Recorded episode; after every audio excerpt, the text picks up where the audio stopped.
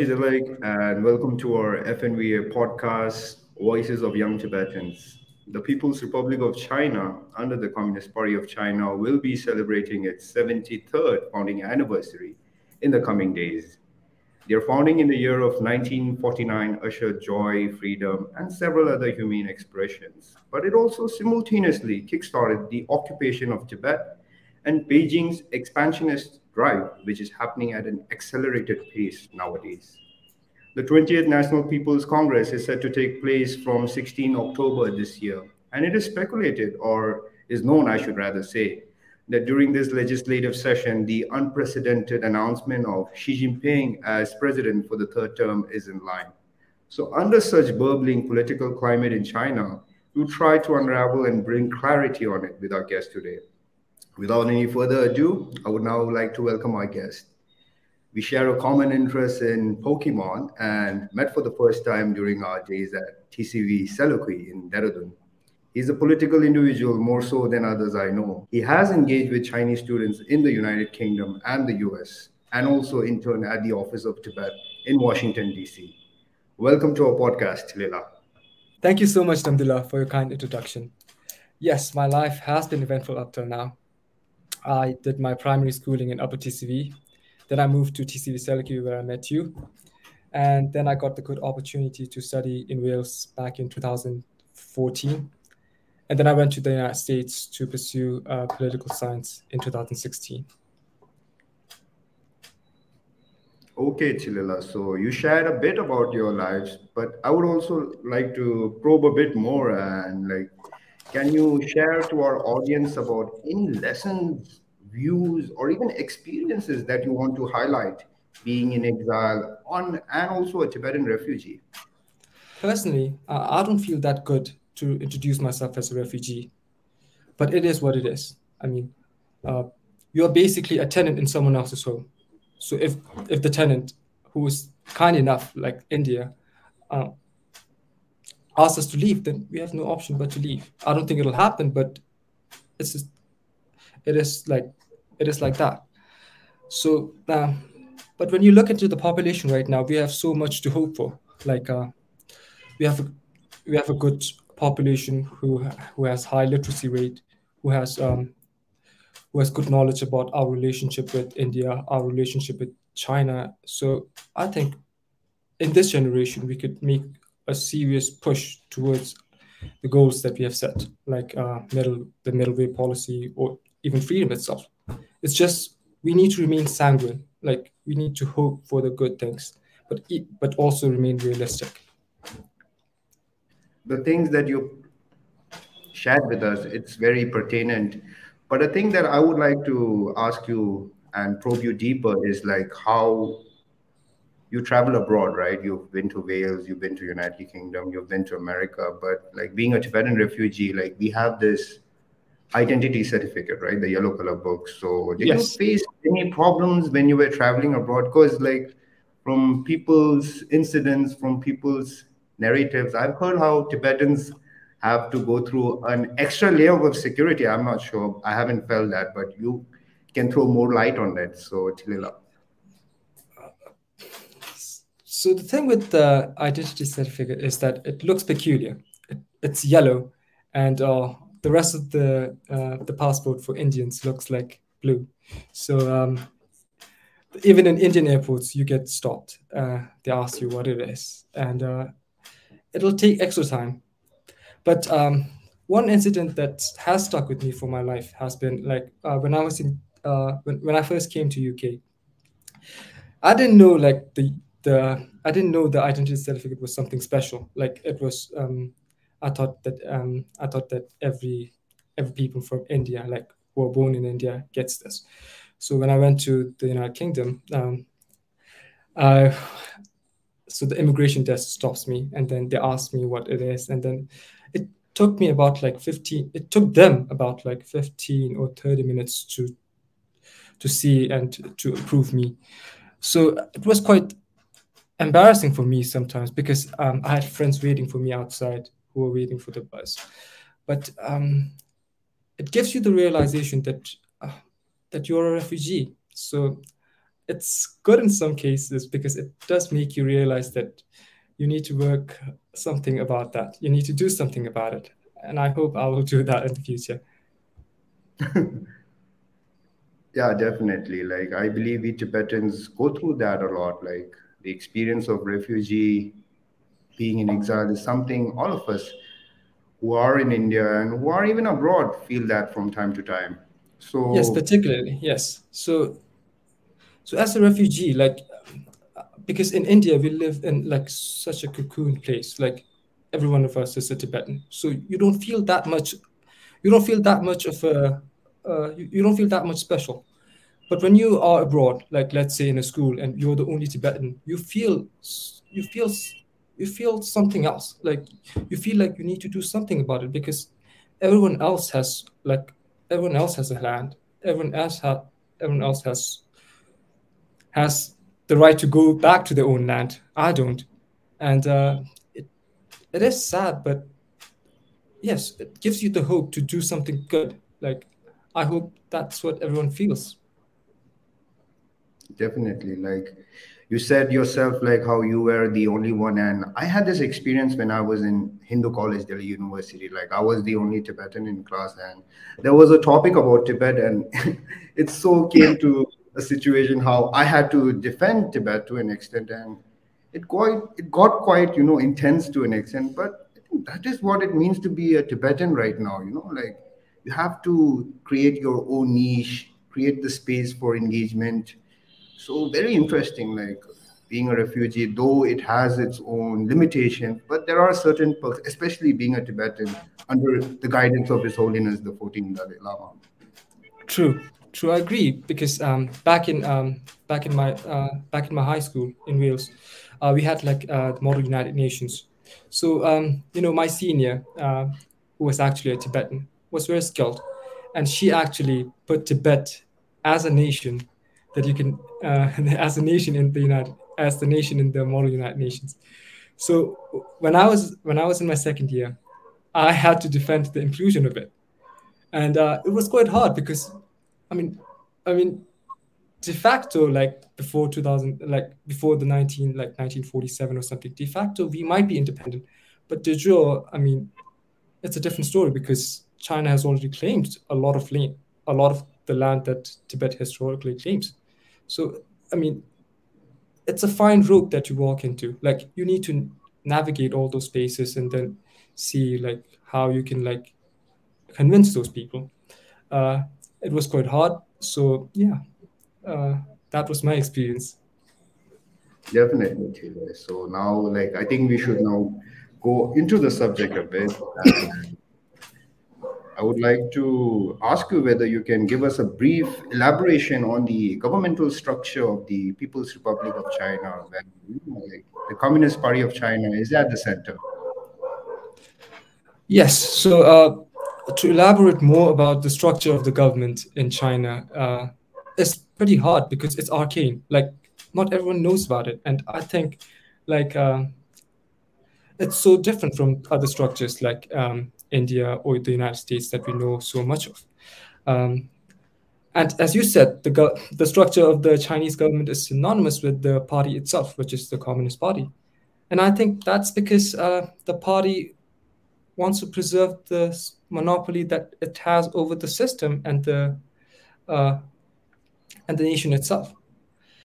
So there are no so there are no co-equal branches of government in China. So um, uh, it's because power has been so centered, centralized. I mean, centralized into like uh, uh, centralized so much so that you can generally put like you can generally point at the Politburo members and they control all of the government. But uh, but if we have to take a look into the system, I think the the, the four facets I think of the um, the four facet of the government that I would like to generally like uh, uh, describe more about would be the State Council, the the Military Commission, uh, and the CP the CPPCC, which is the Chinese People's uh, Political Consultative Conference. Um, and uh, the State Council is where the ministries and all the uh, functionaries um, are based at. It's headed by the premier.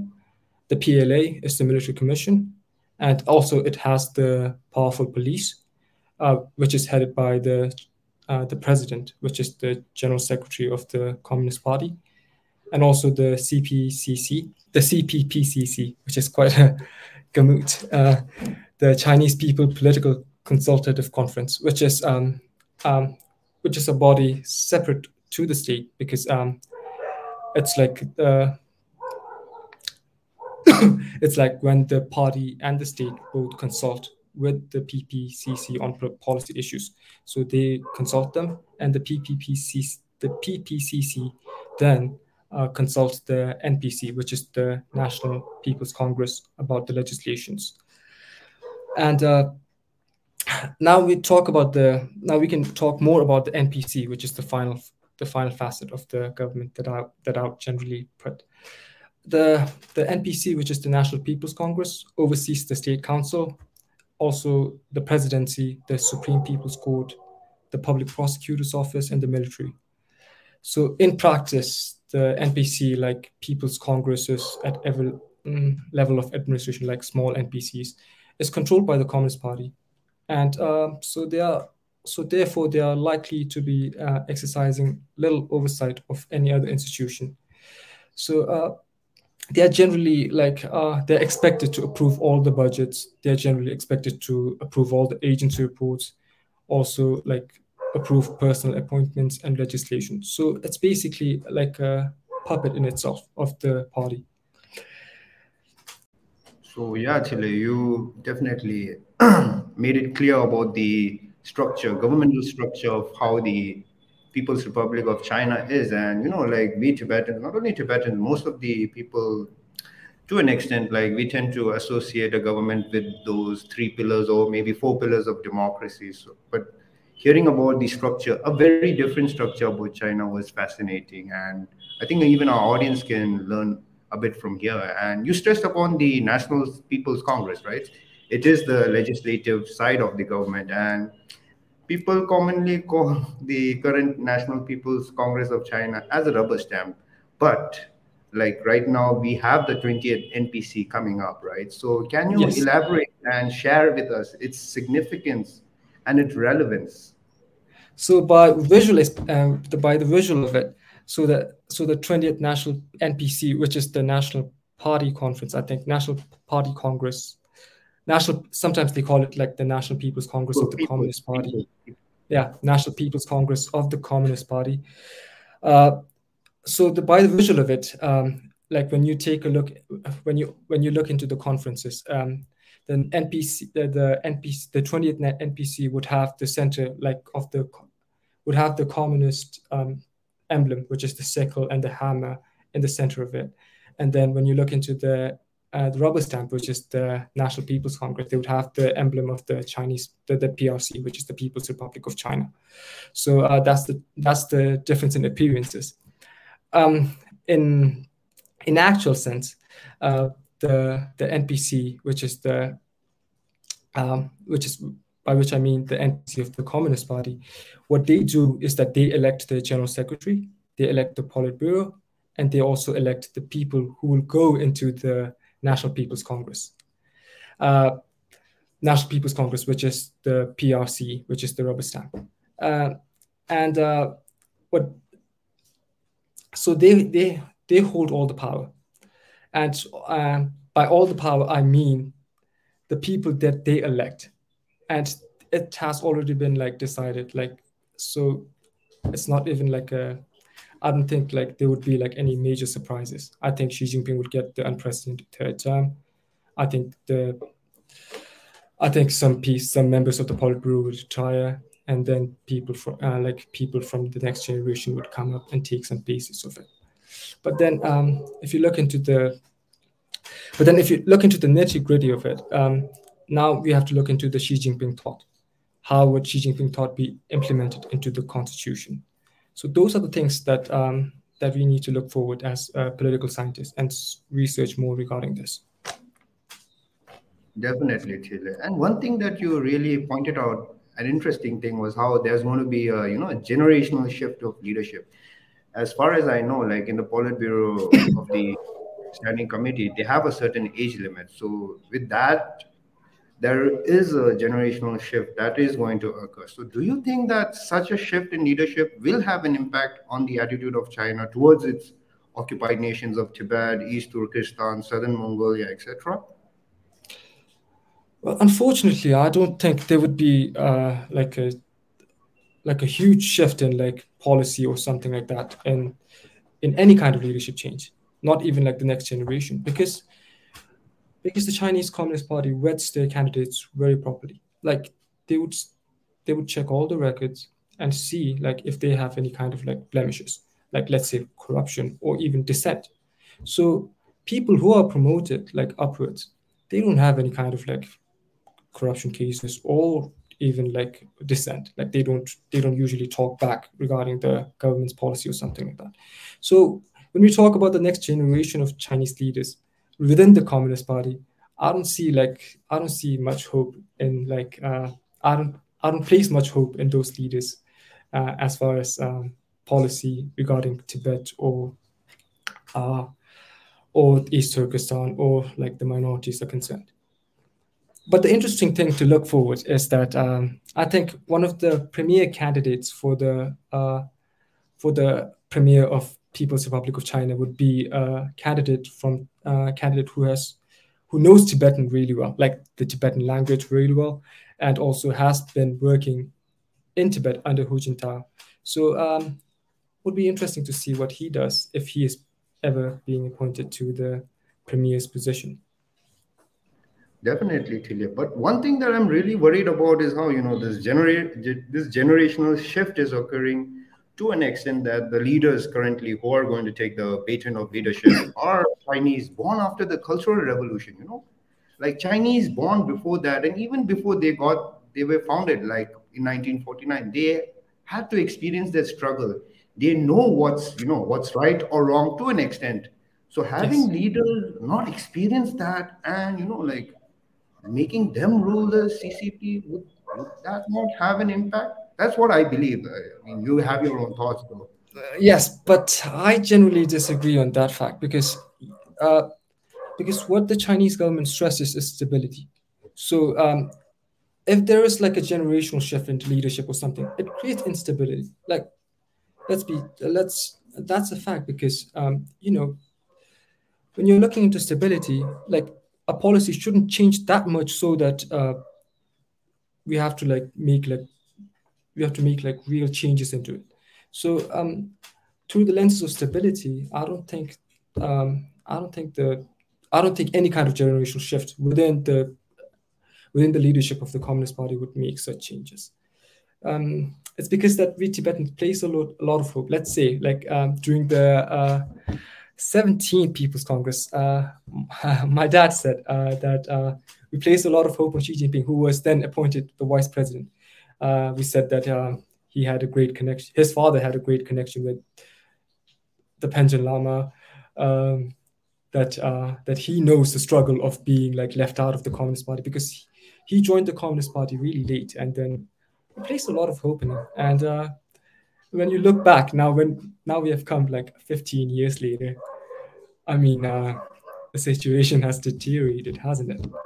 And now look into the zero COVID policy that Xi Jinping follows like rigorously.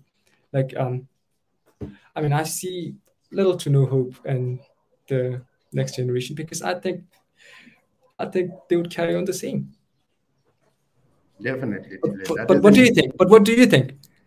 I think there would be a certain level of change because we have seen this since you know Xi Jinping has come to power since 2013, and more recently with the Seventh Tibet Work Forum that was you know held at 2020, and since then we've seen the level of escalation at the border occurring with India, and also the repressive policies carried out in Tibet. It's been like manful increase, it's like not what it used to be. It's like increasing, increasing, you know it's increasing to such an extent that you know it's people don't take notice of it i think. That's the problem because recently we've heard this case of how dnas of tibetans are being collected. It was not collected this year it was not collected last year. It has been collected since 2016 and many years back. So you can see how you know china has been doing very violative things, I must say. And you know, like you, to an extent, you you sort of said that your father placed a bet on Xi Jinping about how he might bring change, but I don't know. You also seem to be in a certain way of placing a bet to the current premier, who you say was an underling of Hu Jintao, and he might, you know. But we never know. We, we Tibetans can I, do that. We can place hope. I know. Yeah, because we are Tibetans. I mean, it's the only thing that we have is hope. I mean, uh, but I don't. I, but but but as I said, I don't have much hope on Hu Chunhua the the the prospective premier. But but I'm I'm I'm interested to see like what he does. Like I'm interested because let's see let's see what he does. Um, but yes, actually, when you talk about like the mass DNA collection, I think the the, the main issue that the internet international media like raises is that like the DNA has been collected en masse, like like the numbers have risen, and then um, and then yes, as you said, like back in like 2015 or 16, when I was uh when I was an intern at the at the Department of uh, Information and International Relations in CTA, we actually had a research done uh, regarding like the social credit system in Tibet, how like how like Tibetans would be placed under like uh, certain certain stratus of like status, so that if they have like uh, records of like dissent or anything, their credit score would be low, their um, their loan application would be denied, they wouldn't get like a um, they wouldn't be uh, able to get a ride in taxis or or even have a hotel to sleep in. So uh, yes, um, particularly uh, when you look into um, things in that perspective, yes. Definitely. It's very sad to see the condition in Tibet, and I believe we must be the voices to them, you know, like, and now I think I would like to ask you, like you mentioned previously when we were talking about how uh, you interacted and met with Chinese students while you were studying abroad. Uh, what were your thoughts while engaging with them, and did the conversation or engagement with them bring you any clarity on Tibet? Well, I didn't. Uh, well, when I first talked with Chinese, they were they were friendly and they were really smart. Like they know what they talk. They know what they were talking about. I mean, their command over the Chinese history, or even like uh, or even basic things, were really good.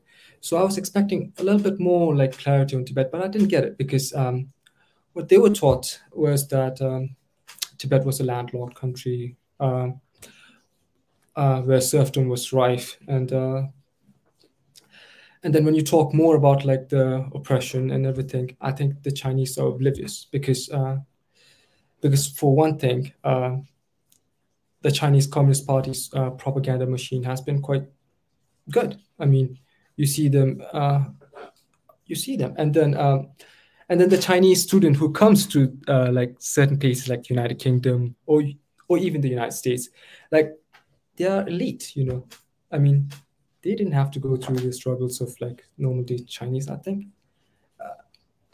but I have nothing bad to say about them because I mean, they listened to me. They listened to the problems that I shared, and uh, they had some good thoughts, like uh, like how how to tackle those things. Like once they asked me a question that said, um, "Do you think um, His Holiness the Dalai Lama is a part of the solution to take Tibet forward?" And uh, and yes, that thought provoked me, like to see like how would we do without His Holiness the Dalai Lama. So I mean, talking with the Chinese doesn't give you that much clarity on Tibet, but it certainly gives you something to think about. Like, like because um, because we have been raised with only like few perspectives, and having more perspectives would definitely help us like trying to pave a future, like where uh, where we could live peacefully with Chinese. I hope. That was a very interesting uh, anecdote that you shared when interacting with Chinese students. And yes, I think with Tibetans, not only Tibetans, but people who want to know about China should at least interact with them, get to know what they are thinking. And you also mentioned the, you know, juggernaut, the U United Front Work Department, the propaganda machine. You know, like I was uh, witness to it like recently, not recently, I think a few weeks back when Nancy Pelosi, the speaker, visited Taiwan. There was this whole ruckus about this one China policy. You know, the Twitter account of the official Ministry of Foreign Affairs of China posted how you know a certain number of countries are supporting the One China mm-hmm. policy. What is this? Like, this sort of machine is very you know well efficient. I think we should we we are we should laud that you know, and we can also learn from that. True. The the China of the future, I think, um, would be so aggressive, like because any blemishes to their sovereignty is uh, is taken really seriously. Like like when you see those like when you when you see like um when you see like America criticizing like China's foreign policy, uh, I mean America doesn't criticize that much, but when you see like um when you see like people supporting like Taiwan, like uh like the speaker, or even like the senators or uh representatives, China swiftly responds, and uh, I think the I think the time for like China to like I think the I think the best solution I think for like um, China, I think the best solution. I mean, I mean the best solution for China's like um, China's rise as a superpower in like the uh, Asian subcontinent would be the rise of India because I think India is a better representative government than China. And uh, if we are able to facilitate that, like if we are able to facilitate the rise of India as a, as a as a power in the Asian subcontinent, which provides like uh, which provides um, which is not autocratic, which is not. Um, I think that I think that should be a good solution. Definitely, that is an interesting part about India. You know, we live in India and we sort of forget the vastness, the incredible India, should I say? So yeah, definitely we must raise India to its wanted pedestal. And yes, and I don't think India would be that forceful because India, um, I mean, India does have its own issues with Kashmir and everything. But then uh, when you talk about like, uh, when you talk about like abuses, I think uh, China is on another level. Like as you said, like the DNA collection, and then also like the assimilation process, and also like when you see um, the migration crisis, which is like uh, in Tibet, like when you see like cities, like Tibetan cities, where the Chinese population is almost catching up with the Tibetan living there. I mean, that creates a problem in itself because now you see two two competent cultures competing with self, and uh, I think um, that's a big problem to the Tibetan culture in itself. So um, those kind of things, I don't think I don't see it in I don't see it happening in India.